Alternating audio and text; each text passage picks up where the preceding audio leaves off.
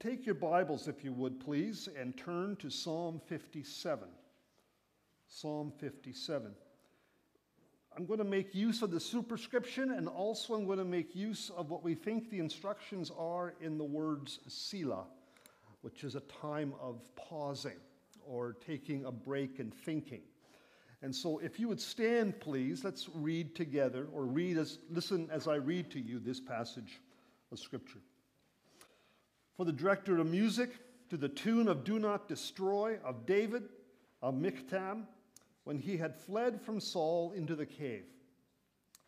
Have mercy on me, O God, have mercy on me, for in you my soul takes refuge. I will take refuge in the shadow of your wings until disaster has passed. I cry out to God Most High, to God who fulfills his purpose for me. He sends from heaven and saves me, rebuking those who hotly pursue me. God sends his love and his faithfulness. I'm in the midst of lions.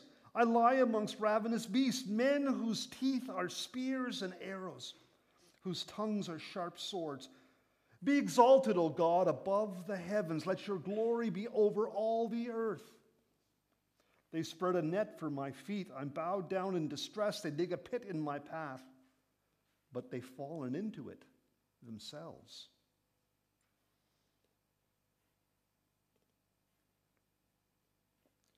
My heart is steadfast, O God. My heart is steadfast. I will sing and make music. Awake, my soul, awake, harp and lyre. I will awaken the dawn. I will praise you, O God, amongst the nations. I will sing of you amongst the peoples. For great is your love, reaching to the heavens. Your faithfulness reaches to the skies. Be exalted, O God, above the heavens. Let your glory be over all the earth. This is the word of God. Thank you. Be seated, please. And let's turn for one more word of prayer. We come to you this morning to hear your word, Father, to hear what Psalm 57 has to say to us. Lord, you know the anxiety of hearts. You know that we need to have our, our hearts and our minds open to hearing you in these areas that are most difficult for us the area of anxiety. Come and work, we pray. Come by your Spirit. We believe that the Holy Spirit can work in the hearts of people as they hear your word. Thank you for your love and for your faithfulness. In Jesus' name, amen. Now, a few weeks ago, I was privileged to go to my grandson Rowan's uh, preschool graduation. And they lined up and they walked towards the staircase that led all the children up to be given their graduation certificates and then to stand in a choir singing about A says ah, ah, ah, and all of that kind of stuff. Linda, you would kind of understand this stuff, right? My grandson really enjoyed it, and they gave him a paper mortar board that didn't fit on his head, so his excitement was trying to catch the thing before it fell off. I think he has a head somewhat similar to mine, poor boy. And so um, it, trying to keep this thing on his head was hard. His friend next to him had a more difficult situation. From early on in the lineup, his friend started crying and crying and crying. And there was nothing that his dad could do to help him. His dad took him out of the line for a while, and he still cried. Put him back in the line, and he cried. His dad went up with him to get his diploma. He was crying. And the whole time he stood in the group to sing, A, me, A says, ah, ah, ah, he cried during that too. This little boy was so caught up in the anxiety of being in this group and in front of people, he didn't know what else to do but to bawl his eyes out. You know, when I was young, I felt anxiety too. The first time I ever did any public speaking was in public school, and I was standing in front of a mic.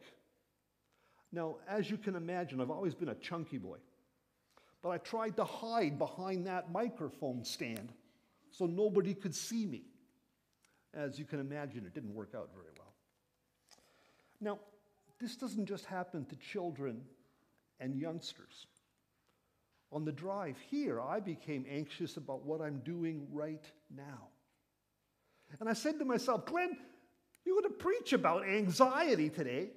Remember the answers that you're going to have for the people? And then I did, and the Lord blessed me, and I was so thankful for that. Other things happen that are more difficult for adults. I remember vividly the night we received the news that Sharon had breast cancer. Lying in bed together, I was so anxious about the thought of losing my dear one, my Sharon, to the dreaded C word, as had happened to her mom, and as I think about it, to my mom as well, that I bawled and I cried out in fear of the loss of my wife. Now, praise the Lord. In this case, the Lord did not take her, and He has to this point healed her of that sickness. And I praise God for that. Anxiety. That little boy had it. I had it standing at the microphone. I had it in buckets thinking about my wife. Anxiety is defined by the Cambridge Dictionary as an uncomfortable feeling of nervousness or worry about something that is happening or might happen in the future. It's an uncomfortable feeling of nervousness or worry about something that is happening or might happen in the future. Now, a few weeks ago, David Innes from Vancouver Urban Ministry spoke on Psalm 27, and he spoke on anxiety too. And he brought uh, some uh, list of things about, that cause anxiety. He talked about poor health, difficult relationships, unemployment, poverty, disadvantage, loneliness, work stress, and exposure to violence. Now, I, have, I believe that all of us who are here have faced anxiety of some sort in their lives. And I think that for some, like this young boy, anxiety so fills us that it causes us even to have unreasoning episodes where the anxiety so fills us with fear that it becomes unreasoning and almost nothing can settle it. This is where the anxiety attacks that so many people face set in. I forget what it was that I saw on TV, but a cry from TV struck me. It said a mother was running around because her children were doing something and the pot was boiling, and she cried out, It's a disaster. And I think many people feel when the anxieties they face build up, that's how they feel. It's a disaster. Over the past several weeks, we have been dealing here in church with several Psalms that have been keys to dealing with important issues. Uh, recently, we have uh, seen the keys to thanksgiving from Psalm 118, of fear in Psalm 64, of confession in Psalm 32, and envy in Psalm 73. The writers of the Psalms express real emotions and real issues in a true way to God using the Hebrew poetic style.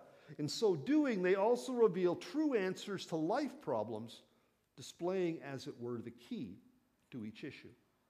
Now, Psalms 57 is a psalm that I have little noticed in the past. It doesn't just jump out at you like some psalms do 139 or 1 or 8 or especially Psalm 23, right? Everybody knows Psalm 23. I mentioned before that Psalm 73 is one of my favorites. But it seems that this psalm just hid itself from my notice. With the surrounding psalms to Psalm 57, anxiety in the days of David's running from Saul are clearly seen. As we approach this psalm, we notice that there is a statement above the start of the verses in our English Bibles. Hebrews count the statement, the superscription, as part of the psalm, and it's given a verse number. So it's part of the psalm and it's important. It says, For the director of music to the tune of Do Not Destroy of David, a miktam, when he has fled Saul into the cave. The superscription here is giving direction as to how to sing the psalm. But note the last words.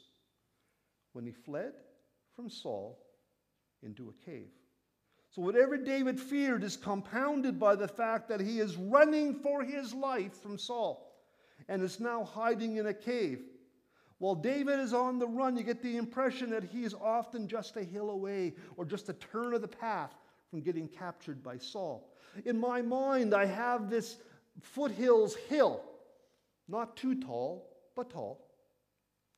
On the one side are the forces of Saul coming to seek David and look for him.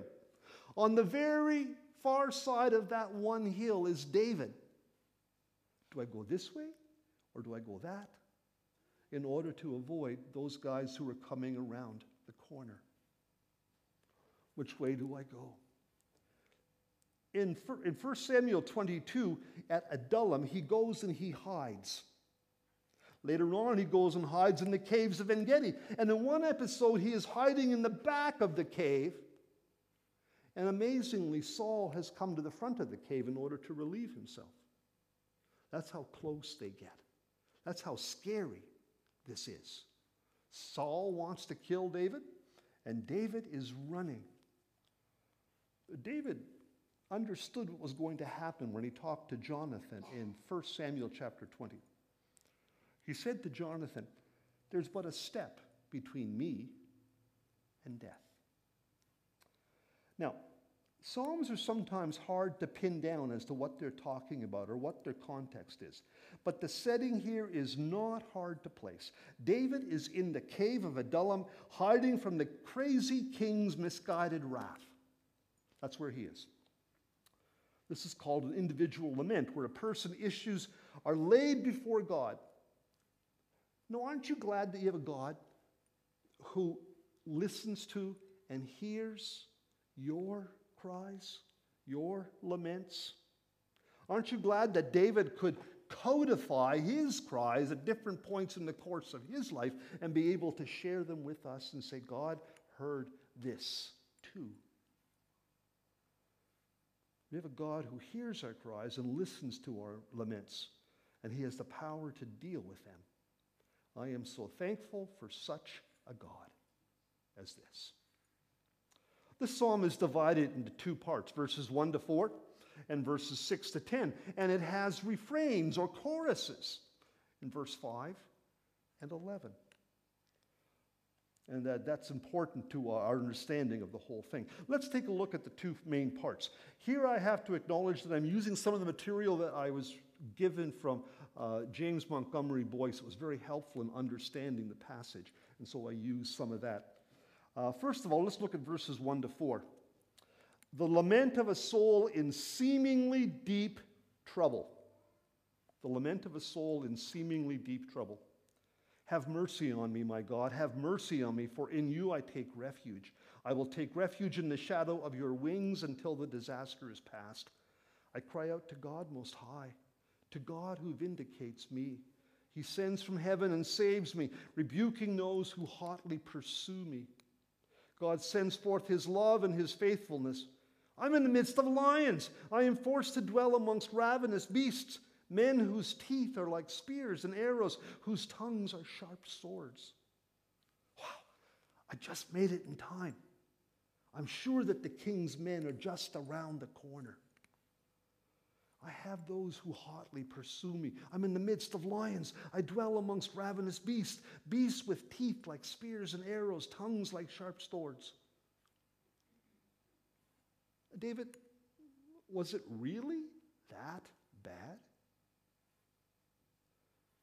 If you're in the midst of the challenges and difficulties of life, it's sometimes hard to see things straight. Your mind gets foggy. The issues mount up and start to, if not imagined, at least amplify your anxieties until you feel like you're becoming unpegged. Anxiety can make everything around you seem worse and seem more dangerous than it already is. Rational thought is almost impossible. And as I looked at the passage, I was thinking the threat seems even worse to those in the midst of it. If you look at verses 1, 3, and 4. The threat seems even worse to those who are in the midst of it. The best example I can think of is of parents in a restaurant with their children. You have two kids, and they're being kids, and they're eating with their mouth open. They're not saying please and thank you enough. They're bickering a bit, dropping a bit of food on the floor and being loud. And in the parents' zeal to be good parents, they feel like they're falling down on their responsibilities. And in their minds, that comment from TV comes across it's a disaster. There's grumpy old people in the restaurant, too. And you think you see a side eye from them looking at you like, what are you doing? How are you dealing with this? Are things that bad? No. And the grumpy old people come by, and you go, Oh, here it comes now. I'm going to get lambasted. And instead of lecturing you on your parenting skills, they tell you you're raising polite, maturing children, better than many they have seen in a restaurant. The parents' anxiety was real. Were the kids being kids? Yes, they were. But measured by fact, as the old people indicated, it wasn't as bad as the parents thought it was at all. David's near misses and running from the enemies of his position are real, are dangerous, are life threatening. But David's not being chased by lions or by beasts or by beasts with tongues that are swords. That is not the case. Let me uh, talk to you about things that make you anxious. Bills in arrear, health scares, car repairs, Ugh. intra-family feuds, you and cousin so and so, faulty tech. We almost had a huge blow up because we couldn't figure out the tech of these things last night spousal arguments, children in rebellion, and all the rest that we face. These things that we face are real and difficult. What you face when you have these difficulties and they make you anxious is real. Sometimes you may feel that they are worse than they actually are. And that is the problem that we need to deal with first of all. So David has snuck into the cave. In a whisper, he says, God, can you hear me? Have mercy on me. No, no, I'm serious. Have mercy on me. You are my refuge. And he looks around and he sees the solid rock and he says, uh, This is like being under the wing of God, the protector, the solid rock, shielded from harm. I'm safe here until all the destruction and disaster has passed. David, what disaster? What destruction? Well, the destruction and disaster of my death and them chasing me. And he whispers again God Most High, who vindicates me, who sends his love from heaven, saves me. You rebuke those who hotly pursue me. You send forth your love and your covenant faithfulness. He's trying to get his head around what's happening to him. And he starts to appreciate who God is. God Most High, who vindicates me, you sent forth from heaven and saved me. You rebuke those who hotly pursue me. You sent forth your love and your covenant faithfulness.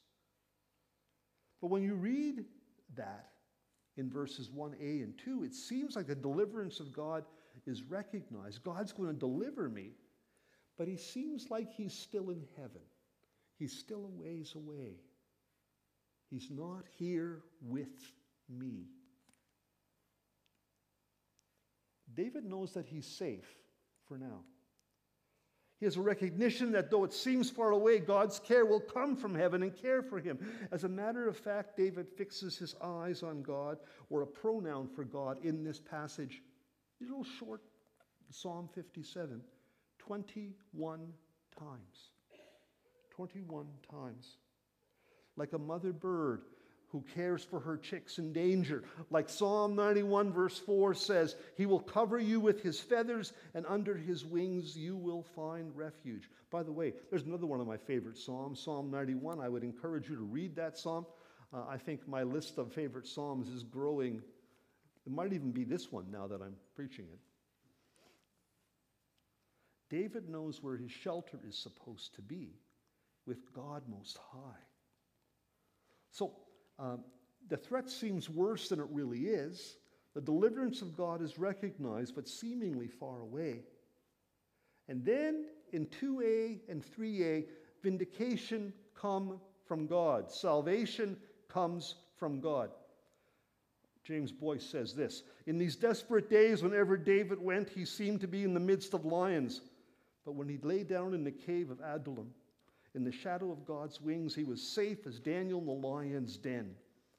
If Daniel had lived before David and David had known Daniel's words, David might have used this to tell Saul, My God has sent his angels, and he shout, shut the mouths of lions. They have not hurt me because I was found innocent in his sight, nor have I done any wrong before you. Daniel 6 22.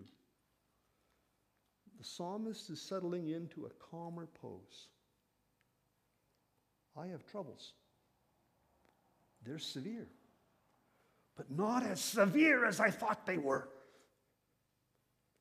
Protection from my issues that cause me great anxiety is no matter how far he seems to be from the Lord. Protection is from the Lord. I wonder sisters and brothers, if we can hear this ourselves today. In the things that you face that maybe have you really, really churned up, and never let anybody from a pulpit tell you that your problems are not real, for you at the very least. They're real problems. But sometimes you get churned up by them until you can't think straight. They're so difficult. If I was to ask for a show of hands, I expect that everyone in here would have problems that seem severe and that causes the heart to palpitate whenever they consider them and their potential outcomes. But remember these things. The threat seems even worse when you're in the midst of them. Deliverance of God can be recognized even if it feels far away. And vindication your name being exonerated, you being counted as innocent, and salvation, protection come from God. Come from God. Now, what I like about this psalm is that after a, a section of lamentation, there's a chorus or a refrain. And I'm sure you folks have heard this before, and there's other parts that you would have heard before in the psalm. And he, the refrain says this be exalted, O God, above the heavens. Let your glory be over all the earth. Now, when you read that, do you have to ask the question what does that have to do with the lament and being so scared and being attacked? What does that have to do with anything to do with what David is facing? Remember that this is a psalm, so it's sung during the worship of Yahweh by the people of God. The chorus here is to remind the singers and the people that God does do great things for the, for the deliverance of his people. But as John MacArthur says about this psalm, a truly godly person wants God's glory to be exalted more than he wants his personal problems to be solved. Did that blow your mind? A truly godly person wants God's glory to be exalted more than he wants his personal problems to be solved. I have my problems, and they are huge to me, no matter what they are really like to others. Yet in the midst of my issues, if I am godly, if I love him, if I long, I would long to see him glorified everywhere, even over and above the solving of my issues. Now, take that issue that you face. Say it's a family disagreement or even a couple separation. Is it a big deal? Is it a big deal? Yeah, it is. Is it as big a deal as it seems to you or as it seems to sorry, I'm going to try that again, get my tongue out of the way. Is it as big a deal as it seems to you as you are anxiously facing it? Maybe, or maybe not. I hope you understood that sentence. Thank you, Pastor. Can God, who seems at this point far away, deal with it? Deal with your problem? Absolutely, He can. What is the most important thing about the issue that you face? Is it that it'll get resolved? No. Here it is. How will God get the glory for how it is dealt with? That's the most important thing. How will God get the glory for how my situation, my issue, my anxiety is dealt with? What a different way of looking at our problems. In the anxiousness that I had of dealing with the diagnosis of breast cancer, what was to be my response? Not that God would somehow rescue, which He often will, and we pray that God would deliver Sharon from cancer. But this is the thing that blows my mind as I read this passage. First and foremost, how was God glorified in this, in this rescue or this dealing of us? Be exalted, O God, amongst the heavens. Let your glory be over all the earth. A truly godly person wants God's glory to be exalted more than he wants his personal problems to be solved. And what is the best way for God to be glorified? What is the best thing that God can do in glorifying his name while you are dealing with the issue that you face? That somehow, out of the dealing that God does in your life and the way that you respond out of that situation, not only is God glorified, but his Son, the one who would testify to God's glory and God's greatness, is magnified. I'm handling this even as poorly as I'm handling it because Jesus is my life. Because Jesus is the one who has made me a new creature.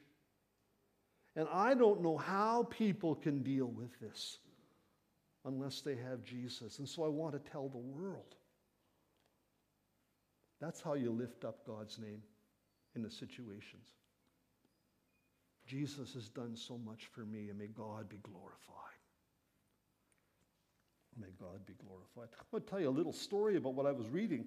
In, um, I've been reading some missionary biographies, and John Paton is one. Man's a, a weird man. He keeps going to New Hebrides with the possibility of being killed. They, they loved to kill people and eat them when he went there to the New Hebrides. And they tried, they killed his missionary friends and they tore down his house and they stole things. They tried to whack him on the head several times.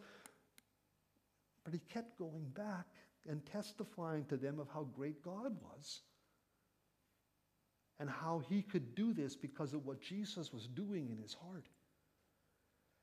And the Lord saved these cannibal people who would have loved to test bone of Paton or try out a few of his side ribs. Instead, they came to know Jesus because of his testimony and his perseverance in the lives of the people in New Hebrides. Amazing, amazing story. Now, let us turn to verses 6 to 10. And this, after you have the chorus that talks about a truly godly person wants God's glory to be exalted more than he wants personal problems to be solved, we come to a thanksgiving of a soul that is delivered by God. Thanksgiving of a soul that is delivered by God. I will sing and make music. Awake, my soul, awake, harp and lyre. I will awaken the dawn. I will praise you, Lord, amongst the nations. I will sing of you among the peoples, for great is your love, reaching to the heavens, and your faithfulness reaches to the sky. Now, I didn't read to you verse number six, because I turned the page too early. But notice what it says in verse six. It's Almost like he hasn't gotten the message about about God taking care of and vindicating him when you start the verse. They spread a net for my feet, and I was bowed down in distress. They dug a pit in my path. Uh, David, you know you've had problems, even ones where folks who hated you tried to ensnare you with their words or even really capturing. We know about that. We thought you were stepping down from your anxiety level just a bit. But notice the last part of verse 6. He talks about these pits being dug and these nets being thrown, but they've fallen into it themselves. Far from being despondent, he starts to see the true situation. These people are after me, they're setting nets, they're digging pits, and they're making plans, but they don't work so well. They fall into their own pits. They are the ones who are being trapped themselves. One commentator says the wicked receive their due punishment, and the righteous draw comfort in God's rule on earth, and evil returns on its practitioners like a boomerang. Thinking themselves to be wise, Romans 1 indicates they became fools, and their foolish hearts were darkened. Okay, now I get it. God has this all under control. The tables have been turned. Some of you, may be at work, have had people who have had the knives out for you. They've been trying to get you or deal with you. And that's difficult. But maybe some of you, as you have trusted the Lord and worked along and done what was right, seen the plans of others who wanted to attack you or cast you down, not work or get themselves in trouble. Not, not in every case, but you've seen something of a pattern, maybe, of the foolish ideas of foolish people who hate God that have come against you, sometimes going to their deficit and not yours. Interesting. God has this all under control. The tables are being turned. So, what does this mean for David? Before I mentioned that David, in the silence of the cave where he could not shout out his lament because he was concerned that Saul was too close by, now all he can do is trumpet his heart. My heart is steadfast. It's fixed on you and your deliverance and your help and your vindication, and more than all else, your glory. The steadfast trust of God brings unquenchable joy. Do you remember um, Christmas Carol by Charles Dickens. Ebenezer Scrooge wakes up and he finds out that it is indeed only Christmas Day.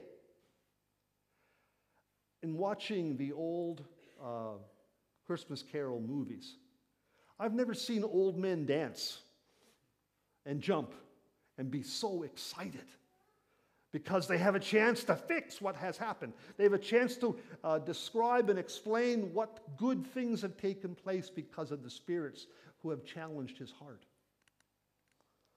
Dave, um, just like that Ebenezer Scrooge, David is so giddy with excitement, he wants to take the excitement he has in his thanksgiving and jump out of the cave, waking up, as it were, the dawn itself with its excitement, kind of being a man who wants to be a rooster and crying out at the very start of the morning, Wake up! Wake up! God is great! That's what he wants to do. Instead of the burden of his anxieties, as real as they are, he calls all that he has to rush out and sing at the top of his lungs. Have you ever done that? Have you ever been so excited about who God is or how He has delivered you or just that He's your God and Father, saving you through the work of Jesus Christ that you have to sing? If you were to ask my wife or folks who have lived with us or my children, You'd find that on a number of occasions when I'm on the computer or watching a hymn singing program from the United Kingdom, I start to sing at the top of my lungs. My poor family. Along with the music, or I sing and I start to cry happy tears as the music flows over me and I get caught up in the meaning. My soul has been awakened while the only instrument I have, unlike David's lyre and harp, burst out. How does one counteract the awfulness of anxiety? Steadfast trust in God brings unquenchable joy. Uh-huh. How in the world is that possible, Glenn? Do you not understand the issues that I face? You want to know what? I do not understand the issues that you face. I do not. Neither does David but our Lord does. We do not have a high priest who is unable to empathize with our weakness, but we have one who has been tempted in every way, tried in every way, tested in every way, just as we are, yet without sin. And for the joy set before him, he endured the cross, Hebrews 12 says. As David contemplated his situation and wrote the psalm we have before us, his response was one of joy, a heart full enough to sing. Even more, if we've come to trust and rely upon Jesus Christ as our Lord and as our Savior, in the midst of the trials and difficulties and anxieties that we face, one who lived and died and rose again for us should give us hearts that want to sing. Verses 9 and 10 a joy determined to proclaim God's glory. I will praise you, Lord, amongst the nations. I will sing of you amongst the peoples. For great is your love, reaching to the heavens. Your faithfulness reaches to the sky. One commentator marveled in the fact that Psalms never leave one hanging. Even in the laments, individual and corporate, the complaints about the difficulties and lamentations always resolve in thanksgiving and praise. There is never a psalm that comes to an end without some thanksgiving or praise regarding the issues being discussed. The, the praise that David shares here is so, no, so well known that we have sung this, I will praise you, Lord, amongst the nations in our singing in times past.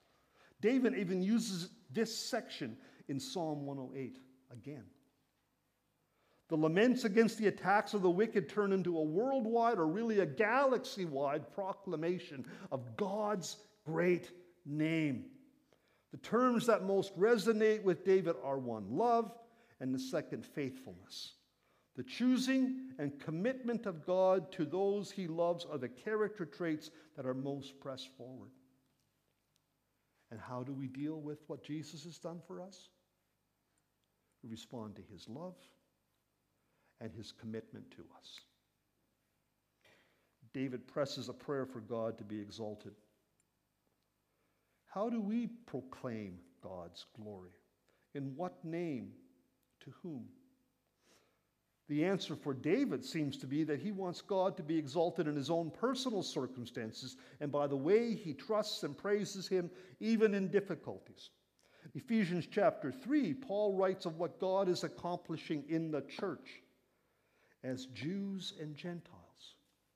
And if you look here, amongst the various nations of people who are part of our church, are brought together in one body, and which, even in their sufferings and difficulties, demonstrate the sufficiency of God in all the circumstances. Paul's in Ephesians 3 10 to 13, Paul's tone intensifies and he indicates that even the angels marvel at what God is doing and his wisdom. His intent was now through the church, the manifold wisdom of God should be made known to the rulers and authorities in the heavenly realms according to his eternal purpose that he accomplished in Christ Jesus our Lord. In him and through faith in him, we may approach God with freedom and confidence, I ask you, therefore, not to be discouraged because of my sufferings for you, which are your glory.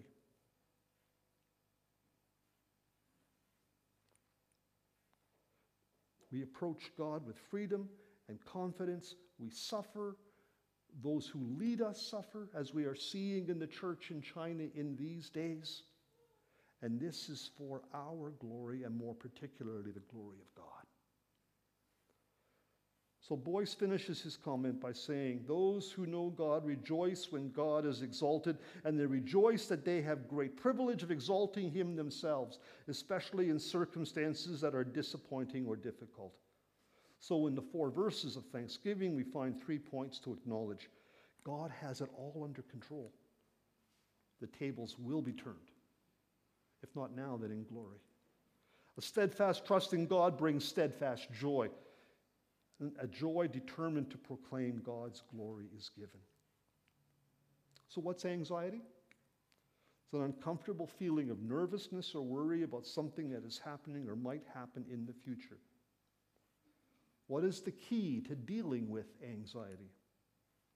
Recognize God's in control and make His glory, no matter what, the first and foremost focus of your life, or as John Piper might say, there is superior joy in glorifying God. Let's pray.